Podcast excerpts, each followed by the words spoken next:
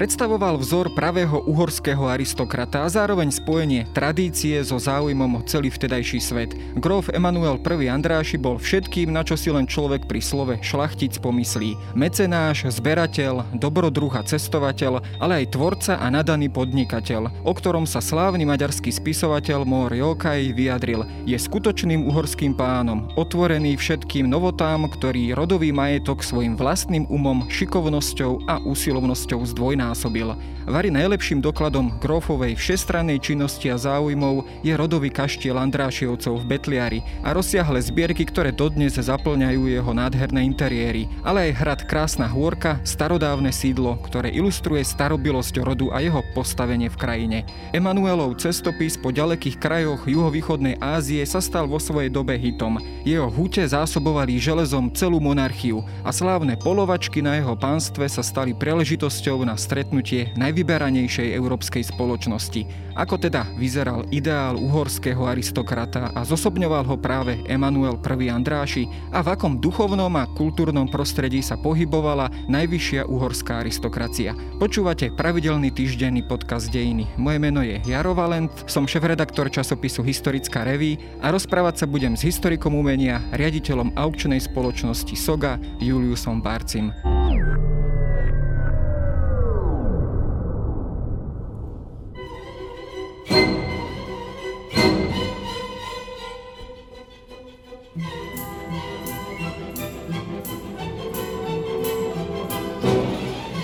Samozrejme Emanuela I. Andrášiho nespomíname celkom náhodou, keďže vlastne 3. marca uplynulo 200 rokov od jeho narodenia, to je 3. marec 1821 a čo skoro si vlastne budeme aj pripomínať 130 rokov od jeho úmrtia.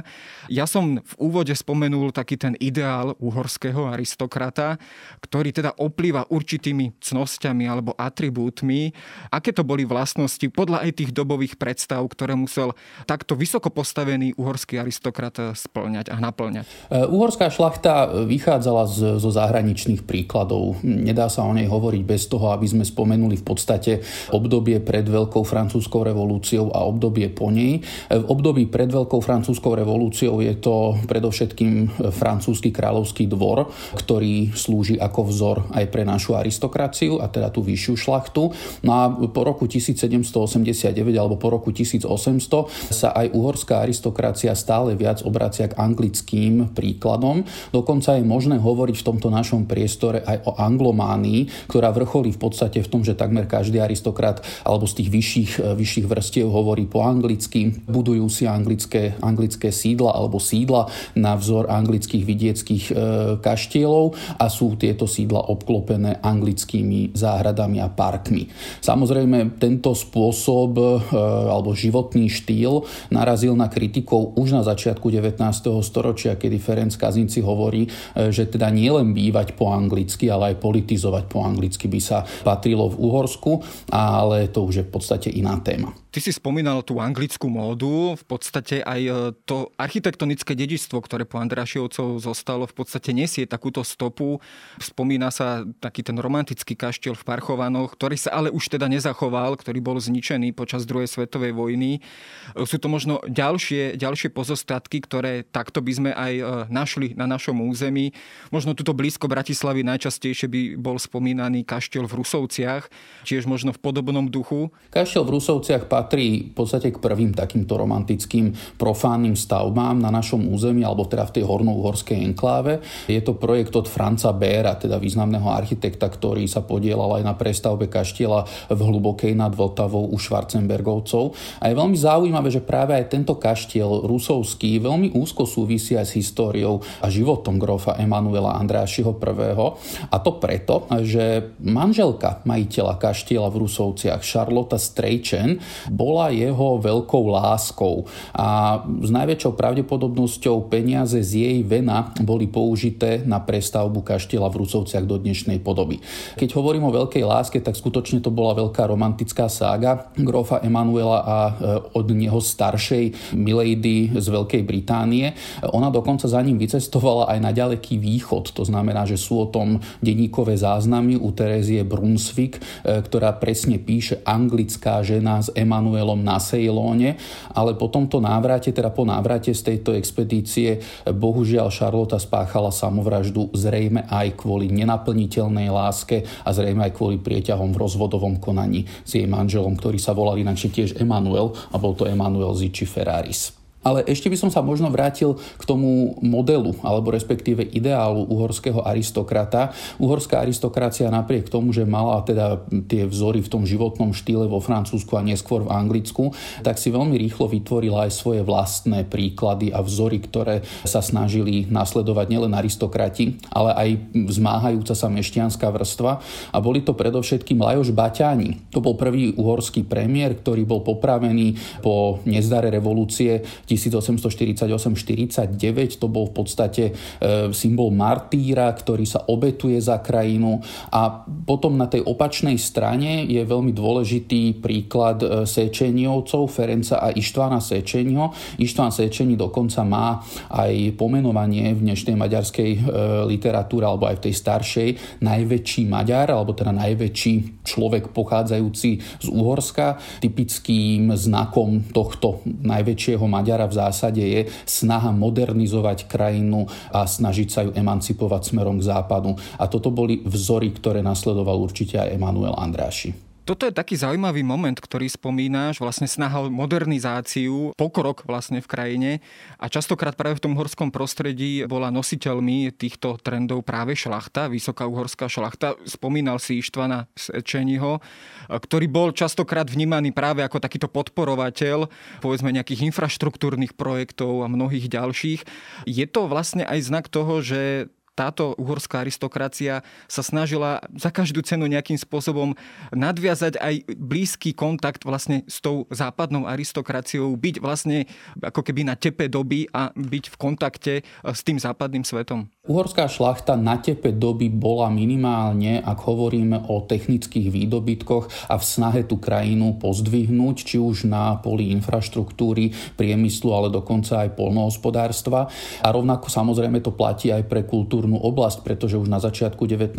storočia zakladajú významné štátne inštitúcie, ako je Maďarské národné múzeum, teda Uhorské národné múzeum, Uhorská akadémia vied a tak ďalej.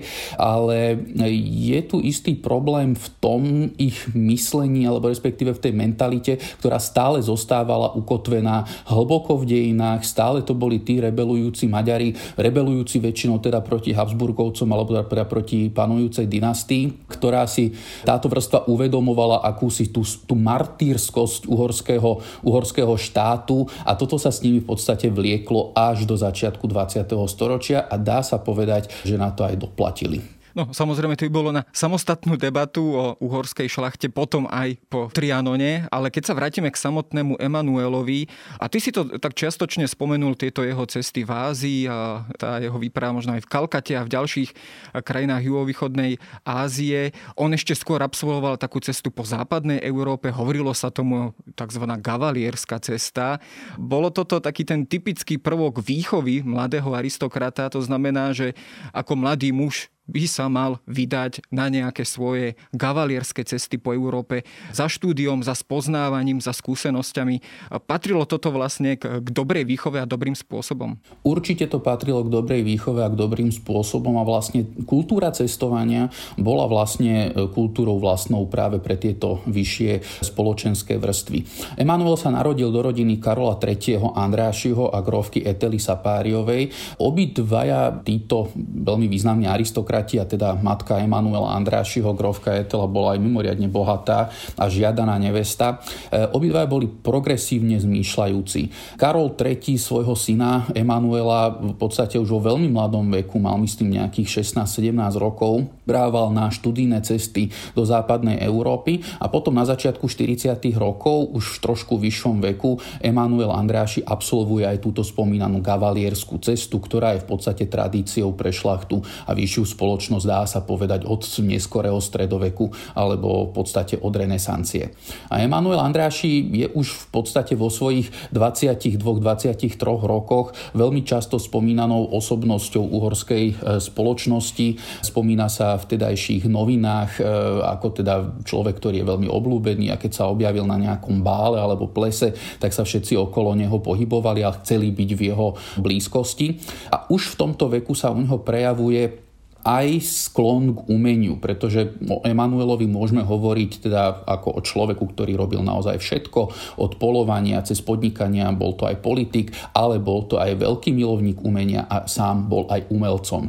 A už v roku 1842 píše do časopisu Honderu, respektíve do novín Honderu, svoje správy z ciest po Španielsku. A práve tieto texty už obsahujú isté prvky akýchsi. E, je teda z nich cítiť, že Manuel Andráši bol v istom zmysle aj poetickou dušou, ale nie len samozrejme.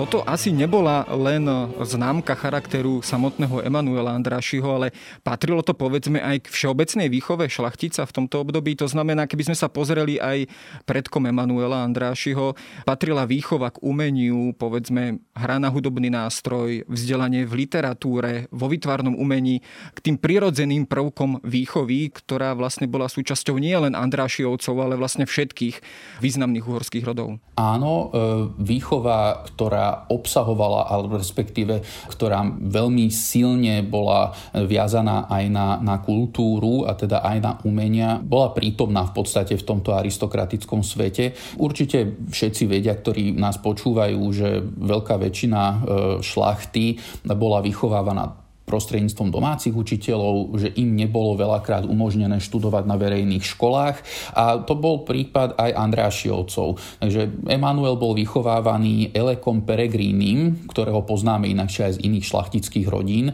U Andrášiovcov pôsobil veľmi mladý, mal myslím nejakých niekde medzi 20-25 rokov, keď, keď sa stal vychovávateľom Emanuela a aj jeho mladšieho brata Juliusa Andrášiho. A potom Andrášiovci zamestnávali aj Lajoša Košuta, ktorý ktorý síce nebol priamo vychovávateľom, ale bol prítomný na Andrášiovskom panstve a jeho myšlienky tiež veľmi zásadne ovplyvnili, ovplyvnili mladých e, Andrášiovcov. Samozrejme táto výchova k výtvarnému umeniu, k literatúre, tá mala svoje nejaké formy a k tej literatúre boli vychovávaní e, šlachtici písaním listov. Napríklad, že teda dopisovanie si s rodičmi, dopisovanie si práve s vychovávateľmi a učiteľmi bol výchovný prostriedok, to bol v podstate e, nástroj, ako naučiť formulovať, ako naučiť uvažovať daného žiaka takíto mladí muži boli vychovávaní aj k určitej politickej kariére, to prirodzene k tomu patrilo, ale keď sa pozrieme na Emanuelovú mladosť, tak sa dostávame do pomerne turbulentnej doby, predovšetkým keď spomenieme roky 1848-49, revolúcia v Úhorsku a v podstate v celej vtedajšej Európe. Tam je dokonca aj zmienka o tom, že sa sám zúčastnil so svojimi bratmi aj na jednej bitke pri Pagozde. Celá potom táto uhorská aristokracia bola do veľkej miery zatratená zatratená, musela emigrovať alebo nejakým spôsobom bola ako keby vytlačená z toho verejného priestoru. Potom, ako teda táto uhorská revolúcia bola porazená, skomplikovalo toto aj život samotnému Emanuelovi, keďže vieme, že jeho brat Julius vlastne musel emigrovať a po dlhú dobu vlastne žil v emigrácii v Paríži a inde v Európe. Bol to problém aj pre samotného Emanuela I. Maďarská literatúra už v 19. storočí, ale aj tá dnešná v zásade sa na toto pozerá cez takú romantickú prízmu. Pozerajú sa na to, že teda ten šlachtic bol vychovávaný k vlastenectvu a to z toho dôvodu, aby vedel zabezpečiť v budúcnosti blaho krajiny, respektíve toho regiónu, ktorého, z ktorého ten šlachtic pochádzal. E, aj keď by sme tomu mohli vytknúť nejaké detaily, samozrejme približne to tak bolo a keď teda nastalo, aby sme to povedali tak ľudovo, e, alebo teda prišlo k lámaniu pestovaniu chleba, tak aj Andrášiovci pridali ruku k dielu a všetci traja mladí Andrášiovci, teda Emanuel, e, mladší brat Julius a najmladší Aladár, sa do revolučného diania veľmi aktívne zapojili. Julius Andráši dokonca skončil na šibenici, ale v neprítomnosti. On nebol tam, keď ho popravili a jeho najmladší brat Aladár žil až do začiatku 60. rokov 19. storočia v emigrácii. Emanuel Andráši potom, keď cítil, že teda táto revolúcia 48-49 nevedie k nejakému veľkému úspechu, tak sa rozhodol krajinu opustiť, odchádza do Anglicka a z Anglicka v marci 1849 vypláva na expedíciu na ďaleký východ odtiaľ pochádzajú tie jeho slavné zápisky z ciest alebo taký ten jeho cestopis po celej juhovýchodnej Ázii. Ako sa vlastne pri týchto cestách prejavil? Bol to povedzme len vyslovene dobrodruh, alebo bol to človek, ktorý si podrobne zaznamenával tú cestu a bol to človek, ktorý si aj priniesol po návrate do vlasti e, nejaké naozaj veľmi zaujímavé zbierky, ktoré boli e, samozrejme v tej dobe pomerne modnou záležitosťou, exotika bola modnou záležitosťou. Prejavila sa už teda na tejto ceste tá jeho mánia zbierať e, naozaj exotické predmety z celého sveta? Táto mánia, ktorá sa viazala na, na orientálne umenie, respektíve východ, blízky, ďaleký aj stredný, je charakteristika pre, dá sa povedať, tú vyššiu európsku spoločnosť od nepamäti. Neviem to úplne presne datovať, kedy začína v podstate ten obdiv orientu, ale nebudem sa miliť, ak, ak poviem, že to bolo niekedy v období raného, raného stredoveku. V 19.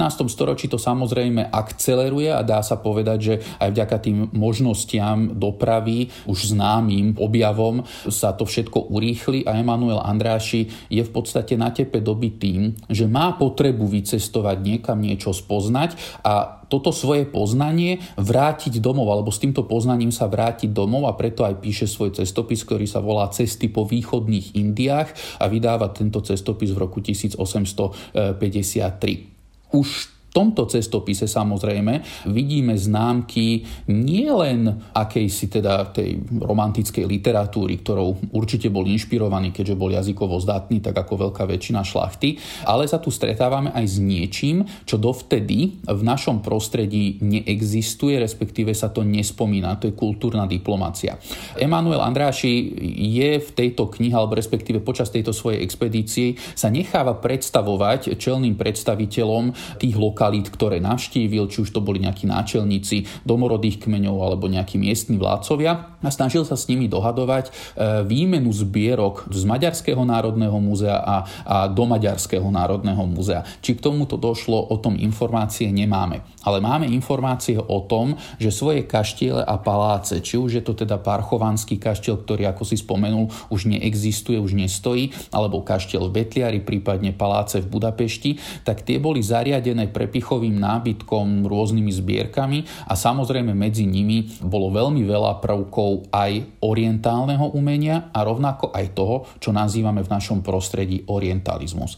Ale orientalizmus to nie je orientálne umenie, ale to je tu na západe, respektíve v našom prostredí e, sformulovaná vizuálna predstava toho, čo ten orient vlastne je. Veľakrát sa to líši od toho orientu, ale dotvára to tú atmosféru a dotvára to predovšetkým obraz o interiéroch 19 storočia, ktorých Emanuel Andráši bol veľkým inscenátorom. Keď sa vrátime opäť k tomu politickému dianiu a pozrime sa na moment na brata Juliusa Andrášiho, ten takisto bol v emigrácii, ako som spomínal, ale po zhruba 8-9 rokoch prišla akási amnestia, ktorá teda mu umožnila vrátiť sa späť do Úhorska.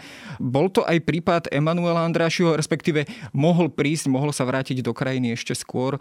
Ako sa to politické prostredie vlastne zmenilo? Je veľmi zvláštne, že nemáme úplne presné informácie o tých o, o pozíciách e, troch bratov Andrášiovcov po roku 1849. Vieme teda, že dvaja z nich boli v emigrácii, Emanuel cestoval na ďaleký východ. Emanuel sa vrátil ako prvý domov na svoje pánstvo, ale nemáme žiadne zmienky o tom, že by mal z toho nejaké problémy, respektíve, že by z toho bolo niečo, niečo negatívne pre ňoho plynulo. Je pravda, že v časoch Bachovho absolutizmu dochádzalo k represiám, ktoré boli vykonávané v podstate na čelných predstaviteľoch maďarskej politickej elity, respektíve tých najvyšších kruhov, ale napriek tomu si treba stále uvedomiť, že Andrášiovci predsa len patrili k významnej, významnej rodine, boli to veľmi bohatí ľudia, takže až tak veľmi im v zásade nič nehrozilo už potom v tých 50. rokoch. A okrem toho matka e, Juliusa Emanuela a Aladára niekoľkokrát intervenovala u cisára e, za e, milosť a, a za to, aby sa teda synovia, jej synovia mohli do Uhorska vrátiť.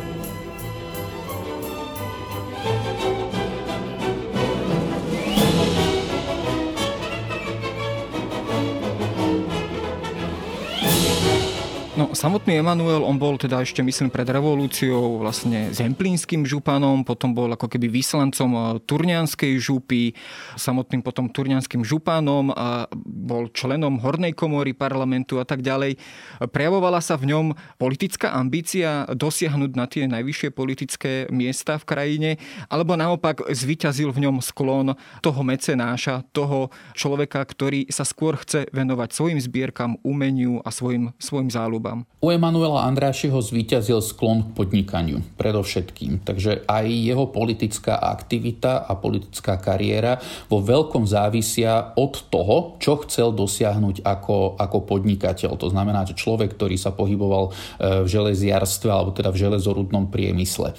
Jeho brat e, Julius Andráši e, samozrejme mal tú predstavu inú, pretože tým, že on nejaké to obdobie prežil v Paríži aj v Londýne, u neho sa sformulovala iná predstava predstava toho, ako má štát vyzerať a snažil sa ju samozrejme aj nejakým spôsobom zrealizovať. Aj sa mu to do istej miery podarilo v roku 1867 vyrovnaním Rakúska a Uhorska, ale Emanuel Andráši bol skutočne človekom, ktorý uvažoval prakticky nad tým, čo treba, alebo o tom, čo treba e, pre zlepšenie podnikateľského prostredia, aby sme sa vyjadrili dnešným jazykom, docieliť a dosiahnuť. A preto v zásade urobil veľmi veľa a teraz keď si čítame, pretože sú zaznamenané takmer všetky jeho vystúpenia v hornej komore alebo ako sa to nazýva e, Förendihaas po maďarsky, tak veľmi uvoľnenie, veľmi uvoľnenie, ale zase veľmi ostro dokázal vystupovať a kritizovať nepraktickosť mnohých zákonov a samozrejme tým, že mal právnické vzdelanie, veľmi ľahko aj navrhoval, e, navrhoval zmeny. No, keď hovoríme o jeho podnikateľskej činnosti, tak nesmieme samozrejme opomenúť spomenúť ten prídomok, ktorý mu prischol, teda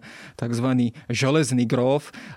On naozaj rozbehol obrovskú produkciu železa v Úhorsku. V podstate myslím, že z jedného malého rodinného podniku, ak by sme to takto nazvali, rozšíril a vlastne vytvoril obrovský konglomerát rôznych teda tovární alebo fabrik a hutí, až do tej miery, že v podstate zásoboval celú monarchiu železom. Vieme to dnes nejakým spôsobom kvantifikovať, aký bol jeho podiel vlastne na uhorskom priemysle, celouhorskom priemysle.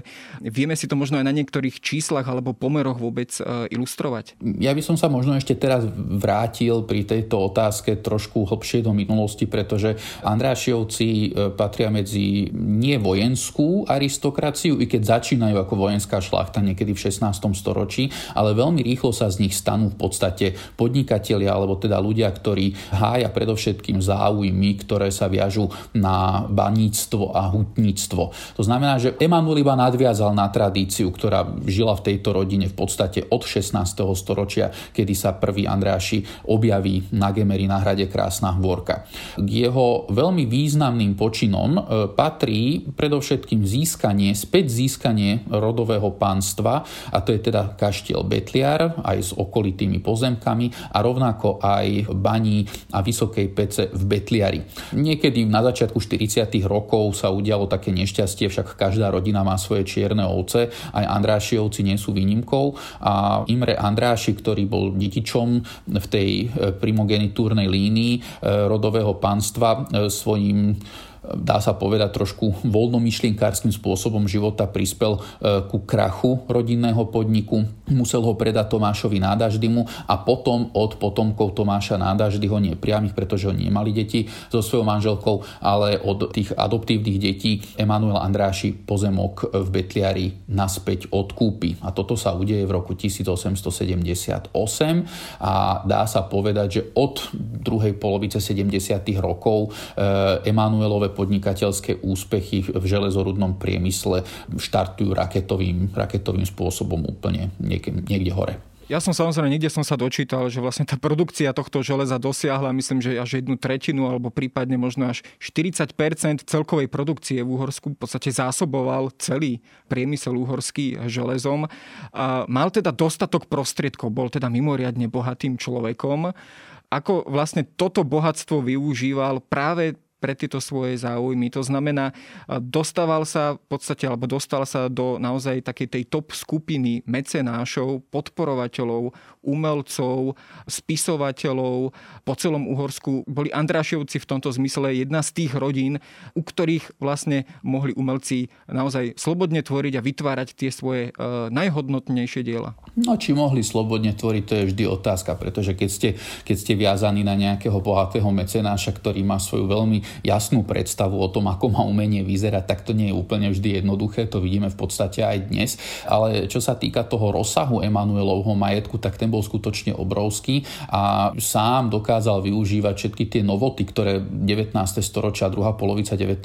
storočia priniesla. V roku 1881 vzniká obrovská firma, ktorá sa nazýva Rima Muransko-Šalgotarianská akciová spoločnosť. V literatúre sa s tým stretneme ako e, so skratkou Rima. No a práve táto Ríma, to, bolo, to, to je to, o čom si aj hovoril, oni produkovali 44% surového železa z uhorskej produkcie, čo je teda pomerne veľa. E, potom samozrejme v šlapajach svojho otca pokračuje aj Gejza, Gejza Andráši. Ale čo sa týka toho samotného mecenáštva, to mecenáštvo sa viaže samozrejme predovšetkým na umenie, ale nie len, pretože to mecenáštvo súvisí aj s takoutou klasickou charitatívnou dobročinnou e, činnosťou, ktorá je pre šlachtu typická a v prípade Emanuela Andrášiho to bolo samozrejme aj budovanie ciest a rozvoj infraštruktúry. Sám sa zaslúžil a spolufinancoval výstavbu mnohých železničných tratí, aby prepojil Horné Uhorsko s centrami, ako bola predovšetkým teda Budapešť, Ózd a, a ďalšie, ďalšie významné, významné lokality. Okrem toho to bola aj regulácia riek, pretože Andrášiovci aj vďaka Etele Sapáriovej mali rozsiahle pozemky na Zemplíne a teda aj po Čákiovcoch niečo zdedili a práve v tejto lokalite bolo potrebné regulovať rieky e, Laborec, e, Tisu a predsedami tohto spolku na reguláciu rieky, rieky Tisa boli v podstate všetci traja bratia Andrášiovci a túto pozíciu prebrali e, po ich otcovi Karolovi III. No a čo sa týka samotného umenia, Emanuel Andráši už veľmi skoro sa prihlásil, respektíve ukázal na výstave Peštianského umeleckého spolku, a to bolo v roku 1841. Prezentoval sa tam malbou, ktorá je dokonca dodnes vystavená v Betliarskom kaštieli a samozrejme ako inak sa dočítame v starých novinách, že si vyslúžil veľký obdiv kritiky.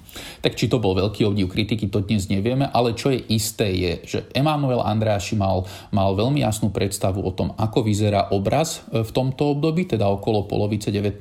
storočia. Nezostal nič dlžný vtedy aktuálnym trendom, dá sa brať takej tej Biedermajerovskej a ranne realistickej malby a potom samozrejme neskôr e, sa k tejto jeho výtvarnej činnosti pridáva aj podpora umelcov, ako bol napríklad Karl Štério, to bol dokonca jeho aj blízky priateľ, ktorý pre ňo maloval. Neskôr objavil Sigmunda Weissa, alebo teda Žigmunda Vajdu, ktorý pre ňo pracoval aj v Betliarskom kaštieli a samozrejme podporoval aj, aj literatúru a vydávanie kníh.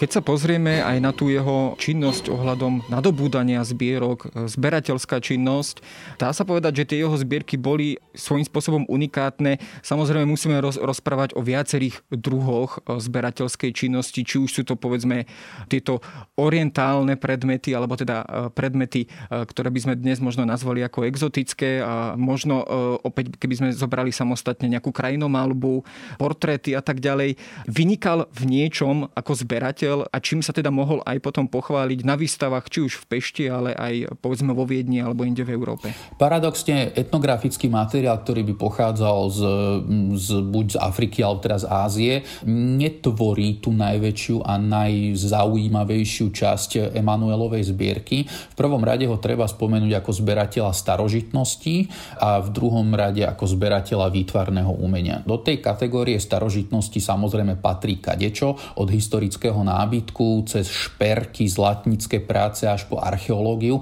No a potom je to malba a v prípade Emanuela Andrášiho sú to opäť dve veľké skupiny. Sú to starí majstri a umenie, ktoré v tej dobe patrilo do tej skupiny súčasného umenia. Ale aby som sa vrátil k zbierke starožitností a vôbec k spôsobu, ako Emanuel Andráši svoje zbierky prezentoval, nebol to človek, ktorý by sa nechcel pochváliť svojimi zbierkami. Iba práve naopak, existuje mnoho článkov v dobovej tlači, ktoré reflektujú reflektujú práve jeho záujem pochváliť sa svojimi zbierkami a v neposlednom rade sú to aj jeho, jeho sídla, ktoré koncipoval, sám ich koncipoval tak, aby to boli zároveň aj múzea. A v prípade Betliarského kaštieľa môžeme hovoriť o úplne prvej galérii, ktorá na území Horného Uhorska dnešného Slovenska vznikla. Dnes je v tomto priestore v Betliarskom kaštieli knižnica, ale sú fotografie, ktoré zachytávajú tento priestor s malbami, pretože tam mal vystavenú časť svojej zbierky.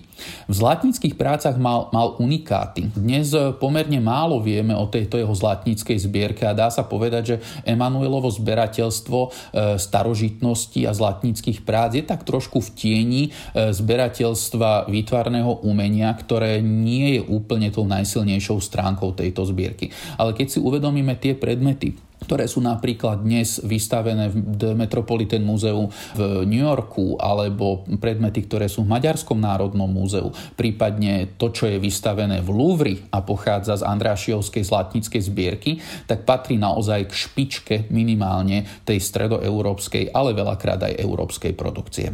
Spomenul si, že v Betliari v podstate vytvoril niečo na spôsob prvého moderného múzea alebo galérie.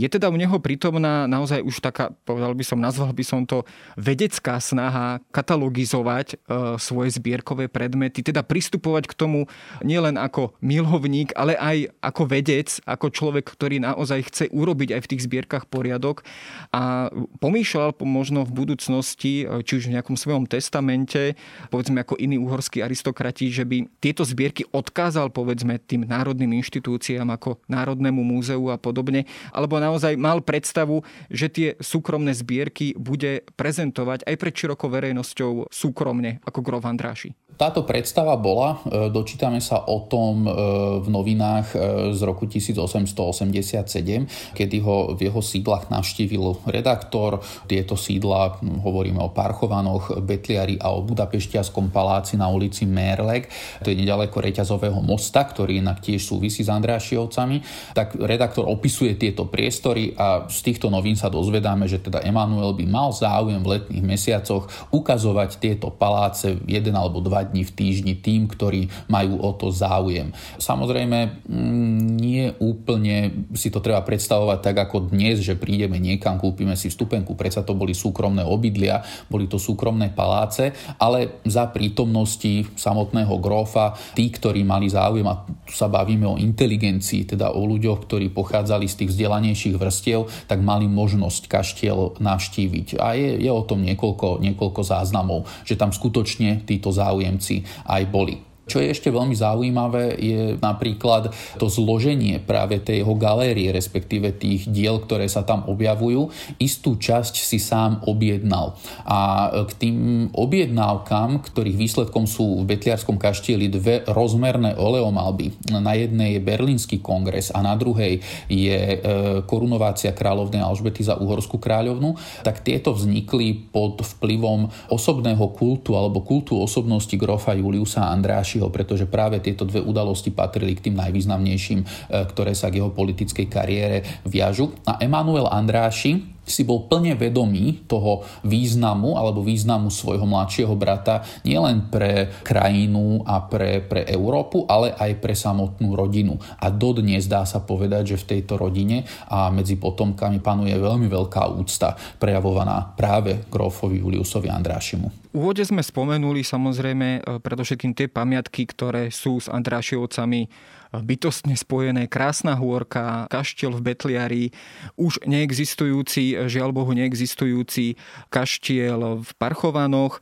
Dá sa povedať, že práve v tomto období a pod vplyvom Emanuela Andrášiho prechádzali tieto pamiatky nejakou zásadnou prestavbou, úpravou do tej miery, že vlastne práve tá podoba, ktorú poznáme dnes, pochádza práve z týchto čiast, teda po zásahu samotného Emanuela Andrášiho. Všetky sídla, ktoré v podstate sa viažu ku Grófovi Emanuelovi, prešli práve v období 70.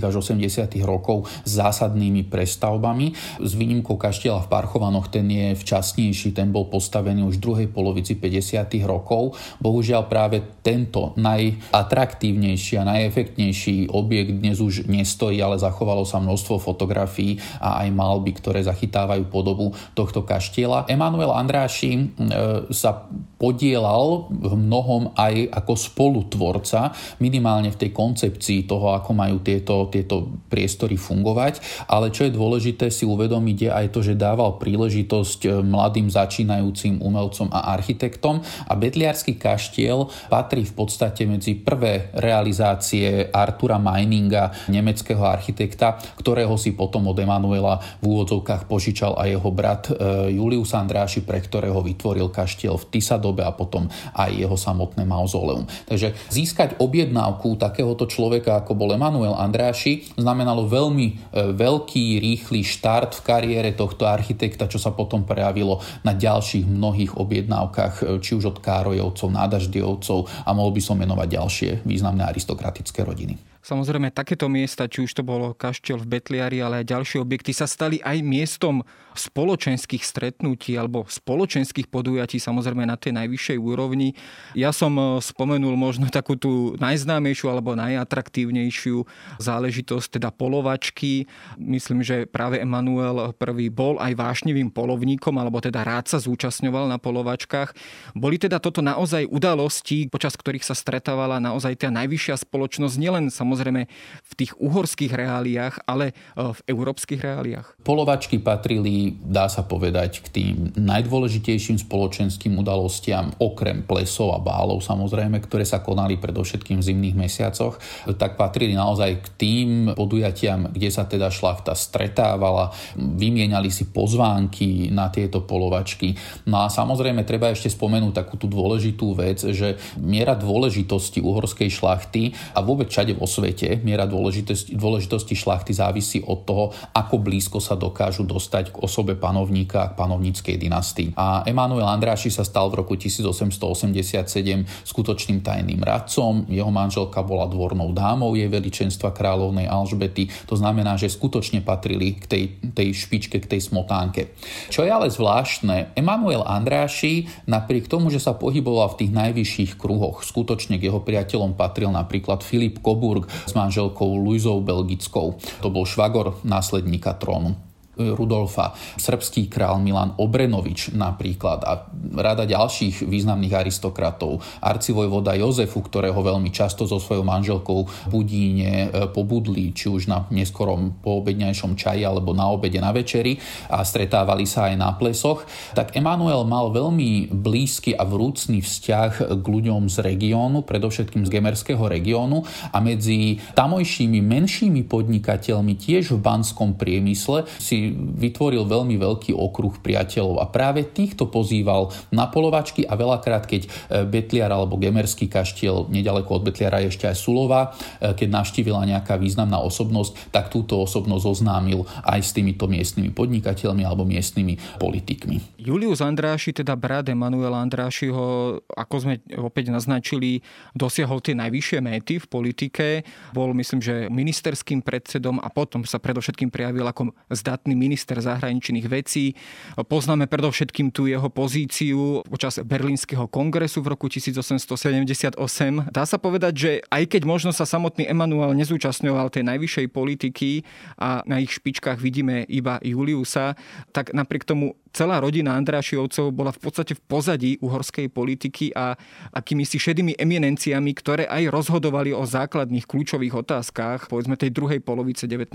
storočia. Áno, dokonca ich najmladší brat eh, Aladar Andráši sa stal aj ministrom, bol to dokonca rite radu Zlatého rúna, to bol aj grof Julius Andráši a aj Emanuel Andráši pôsobil ako poslanec uhorského snemu za mesto Rožňava posledných 10 rokov svojho života života a po jeho smrti e, túto pozíciu, to bola volená pozícia, získava aj jeho syn Gejza Andráši. Dá sa povedať, že na rozhraní 19. a 20. storočia každý jeden mužský člen rodu Andráši s výnimkou možno Dionýza z monockej alebo krásnohorsko dlholudskej vetvy sa zúčastňoval veľmi aktívne na politickom živote krajiny a v podstate tradične boli členmi liberálnej strany, potom neskôr ústavnej strany Juliusa Andrášiho, čo je veľmi zaujímavé a stretávame sa e, s tým aj v pamätiach vnúčiek grofa Juliusa Andrášiho I. E, Stále sa píše o pravdovravnosti, o čestnosti v tejto rodine a to je, dá sa povedať, aj takým tým znakom, ich spoločným znakom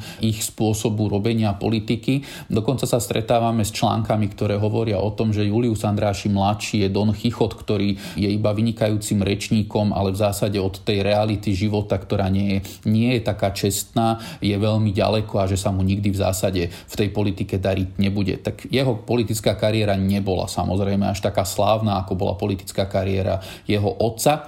Ale aby sme sa vrátili k Emanuelovi a vôbec ku charaktere politiky v týchto aristokratických vrstvách, ja zvyknem hovoriť, že je dôležité si uvedomiť tie predikáty, ktoré šlachta má a Andrášiovci boli de Csikszentkirály et Krasná Horka. To znamená, že v mene mali to miesto, odkiaľ pochádzajú a v podstate aj keď hlasovali v parlamente v Budapešti alebo ešte teda na Bratislavskom sneme predtým, tak vždy mali na zreteli záujmy práve toho regiónu, kde bolo ich staré rodové sídlo.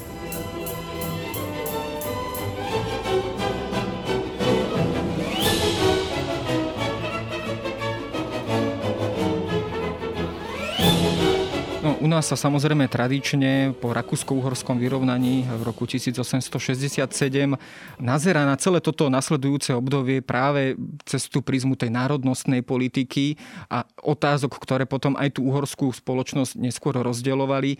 Vieme sa dopatrať možno k nejakým politickým postojom, ktoré mali Andrášiovci a predovšetkým Emanuel Andraši k takýmto politickým otázkam. Boli povedzme oni zastancovia takej tej centralizačnej vlády, alebo naopak boli to skôr ľudia, ktorí mali na pamäti predovšetkým, ako si spomínal, záujem toho daného regiónu, nad ktorým svojím spôsobom panovali, keď to takto nazveme. Dá sa povedať, že je tu vždy ako keby čiastočný rozpor medzi tými akože malými lokálnymi v úvodzovkách vládami a potom samozrejme tou veľkou vládou. Totižto tam je ten problém a ja nechcem ich nejako zhodiť, že práve tá zapozeranosť sa do tej, do tej histórie a neuvedobovanie si tej straty svojej vlastnej pozície je to jeden z tých dôvodov, prečo aj to Rakúsko-Uhorsko skončilo ako skončilo a samozrejme potom je to aj dôsledok veľmi neúspešnej zahraničnej politiky po roku 1920, teda tej maďarskej politiky. Uhorská šlachta a Andrášiovci, bohužiaľ nemožno ich z tohoto vyňať, boli v zmýšľaní veľakrát veľmi tradicionalisticky uznávali národnostné menšiny, len v tom uhorskom kontexte ako keby nevedeli ako s tým problémom naložiť. A práve k Juliusovi mladšiemu sa viaže aj e, tragédia v Černovej, e, kedy úplne nezmyselným spôsobom zahynulo 15 Slovákov, ktorí bojovali alebo respektíve demonstrovali len proti tomu, aby ich kostol vysvetil niekto iný ako Andrej Hlinka. Je pravda, že Julius Andráši bol vtedy ministrom vnútra. O tom, že sa tam niečo takéto deje, nevedel. Dozvedel sa to samozrejme až po tom, čo sa to stalo. To znamená, že nie on bol ten, kto dal pokyn na strelbu, ako sa to veľakrát uvádza v literatúre u nás, ale potom samozrejme na seba zobral zodpovednosť za činnosť týchto žandárov. Bola vyvodená nejaká zodpovednosť na regionálnej úrovni, ale on zo svojej pozície neodstúpil a stále to považoval za krok, ktorý mal viesť k zachovaniu stability v krajine. Keď sa pozrieme na to dedičstvo, ktoré nám po Andrašiovcoch zostalo, tak samozrejme tu je dôležitý dátum rok 1920, Trianon, ešte predtým samozrejme Prvá svetová vojna a všetky dôsledky, ktoré sú s tým spojené a nasledovali. Čo sa stalo vlastne s celým týmto, môžeme to nazvať kultúrnym dedičstvom, ktorý po Andrašiovcoch zostalo, bolo rozdelené, stratilo sa a do akej miery ho dnes vieme rekonštruovať? Keď hovoríme o Andrášiovcoch, treba si uvedomiť, že ide o pomerne veľkú rodinu a práve na konci 19. storočia, respektíve v tej druhej polovici, sa vyformujú z tej hlavnej staršej betliarskej vetvy tohto rodu tri podlínie. A to je línia Emanuela I., o ktorom sa rozprávame, Juliusa I., ktorý mal kaštiel v Trebišove a v Tisadobe a v Trebišove aj pochovaný a ich najmladšieho brata Aladára, ktorý vlastnil kaštiel v Humennom. Na prelome 19. a 20 storočia teda ide o niekoľko desiatok členov e, tejto veľkej famílie. E, všetci majú svoje kaštiele, svoje paláce, ktoré sú bez rozdielu zariadené honosným nábytkom. Sú to veľkí podporovatelia aj umenia a dokonca aj súčasného umenia. To znamená, že treba hovoriť o jednotlivých rodinách v rámci tejto dynastie. Ale keď myslíme práve na Emanuela, tak vieme, že teda kaštiel v Parchovanoch ten zanikol, kaštiel v Kamenici nad Cirochou vyhorel, tiež sa tam toho toho veľa nezachovalo. Paláce v Budapešti, ktoré vlastnil Emanuel Andráši, boli tiež e, do druhej polovice 40. rokov vyplienené. To znamená, že naozaj je to len ten betliarský kaštiel, ktorý nám ponúka akýsi obraz o tom, ako táto vysoká šlachta existovala, ako žila a čím sa vlastne obklopovala. Ty si samozrejme aj pracoval vlastne na Betliari ako správca aj týchto zbierkových predmetov, celých zbierok. V akom stave sa oni vlastne dnes nachádzajú, alebo v akom stave si ich našiel? Je to ucelená zbierka, alebo rokmi praxe, aj tej muzeálnej praxe na Slovensku došlo aj k určitým škodám alebo stratám a do akej miery sa vlastne dnes, aspoň na tom Betliari, dá vôbec toto zbierkové dedičstvo rekonštruovať po Emanuelovi Andrášim? K stratám došlo, ale musíme byť vďační aj za to, čo máme, pretože po roku 1945 sa u nás zachovali v podstate len tri kaštiele s svojím pôvodným zariadením a do dnešného dňa je to len kaštiel v Betliari, ktorý môžu turisti navštíviť a vidia tam v podstate to, čo Andrášiovci zanechali. Čo je ale zaujímavé je náš postoj k tejto rodine a vôbec postoj slovenskej historiografie počas 20. storočia k problematike šlachty a konkrétne teda tejto uhorskej šlachty z objektívnych príčin príčin sa tejto téme nevenovala dostatočná pozornosť. Do 89. boli aristokrati považovaní vo veľkej väčšine za vykorisťovateľov, flákačov, parazitov a ja neviem čo všetko ešte a ľudí, ktorí nemali vkus a dokonca aj Betliarský kaštiel mal zaniknúť ako múzeum a malo tam vzniknúť internát Vanického učilišťa, prípadne rekreačné, rekreačné sídlo povereníctva, školstva, vied a umení. Toto sa našťastie nestalo stalo. Za tým stoja dve osobnosti, ktoré si vytrpeli počas e, komunizmu, teda mali veľmi smutný osud počas komunizmu a to je evangelický farár Štefan Havlík, ktorý prakticky kaštiel Betliari a hrad Krásna Hôrka zachránil pred vyplienením a potom to bola docentka Alžbeta Günterová Majerová, ktorá bola vysídlená z Bratislavy ako štátne nespolahlivý a buržoázny element a získala pôsobisko práve v Betliarskom, Betliarskom kaštieli. A Betliarský kaštiel potom neskôr mal byť zachovaný preto, aby bolo jasné, ako nevkusne a ako, ako na úkor banického ľudu z mozolov, ktorého Andrášiovci žili, ako mali vlastne svoj príbytok zariadený. Takže mal to byť príklad, odstrašujúci príklad kapitalizmu a zrejme aj vďaka tomuto nezmyslu sa Betliarský kaštiel zachoval. Na prelome 80. a 90. rokov tam ale prebehla jedna rozsiahla pamiatková obnova. A práve táto pamiatková obnova paradoxne narobila najväčšie škody, pretože stále, aj keď je to už záver socializmu, záver teda komunizmu u nás, e, stále ešte prežívalo v ľuďoch to, že teda tí Andrášiovci nie sú dôležití, netreba sa im venovať a vytvorili z Betliarského kaštieľa a z jeho zbierok akési anonymné nábytkové múzeum, kde sa sledovali štýly a slohy, ale nie to, ako sa kaštiel vlastne používal. Ja so svojimi kolegami v Betliari v podstate veľmi tvrdo pracujeme na tom, aby sa nám podarilo tieto miestnosti, respektíve samotnú expozíciu, vrátiť práve do tej podoby, ako ju zanechali posledné tri generácie Andrášiovcov. No a my samozrejme ako verejnosť to budeme sledovať a budeme sa tešiť, keď sa aj týmto spôsobom vlastne vrátime do starých čias a teda k spôsobom života vysokej uhorskej aristokracie. Za to ale, že sme si ju mohli predstaviť, dnes ďakujem Juliusovi Barcimu. Ďakujem.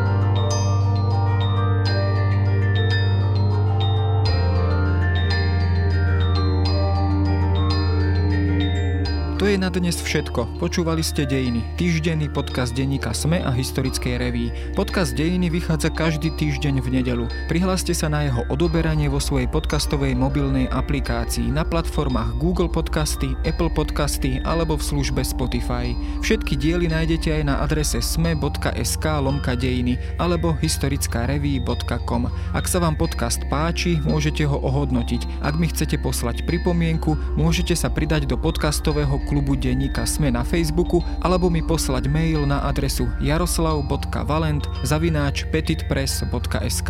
Ja som Jaro Valent a na výrobe tohto podcastu sa podielala aj Jana Maťková.